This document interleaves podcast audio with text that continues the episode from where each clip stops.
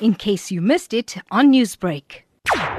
So all our staff were paid because we didn't know how long the lockdown was going to be for, and we didn't want our staff to be out of pocket because this was not their doing. Then we also had other expenses like security expenses because uh, we have to make sure the building was secured during the lockdown, and uh, general cleaning expenses, uh, electricity, even though it was not a high consumption, and, and so forth. So we have, you know, your generic uh, expenses uh, that we have to pay every single month during during the lockdown with no no revenues coming in at all.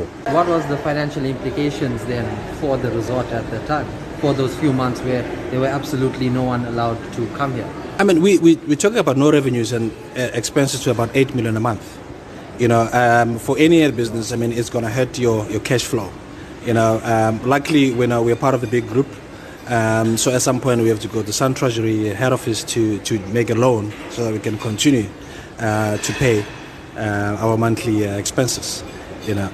How long do you foresee that you're going to make up for all of those losses and actually start making profits? That's spilled milk, you know, and, and, and you know, I've, I've learned not to cry over spilled milk, you know.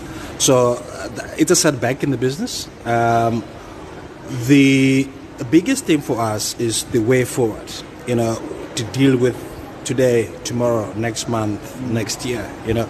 So we, we have position ourselves in a way that we want to dominate uh, the the industry in our in our catchment area, and that's our biggest focus. And then that comes with revenues, that comes with secure employment, that comes with sustainability. You know, so our biggest focus is not to catch up on what we lost, as to make sure that we're strong and stronger going forward. If another hard lockdown has to come and the resort may have to be shut down, let's hope not, what's the plan that's going to be going forward there? You saved a lot of jobs and you saved quite a bit of money for the first couple of months, but going forward, all of a sudden, after bookings and stuff are coming in at quite a pace as well, you said you've been booked out most weekends, so what's the plan that's going to be forward in terms of that questionably maybe happening? Yeah, it's very hard to tell right now because we, we don't know.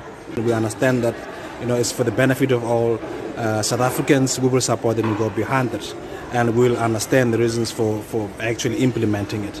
Uh, then we'll have to see what the regulations are. Obviously, it might impact uh, the, in our level of business. It might impact the level of staffing. We have committed uh, um, not to go through retrenchment. Newsbreak, Lotus F M, powered by S A B C News.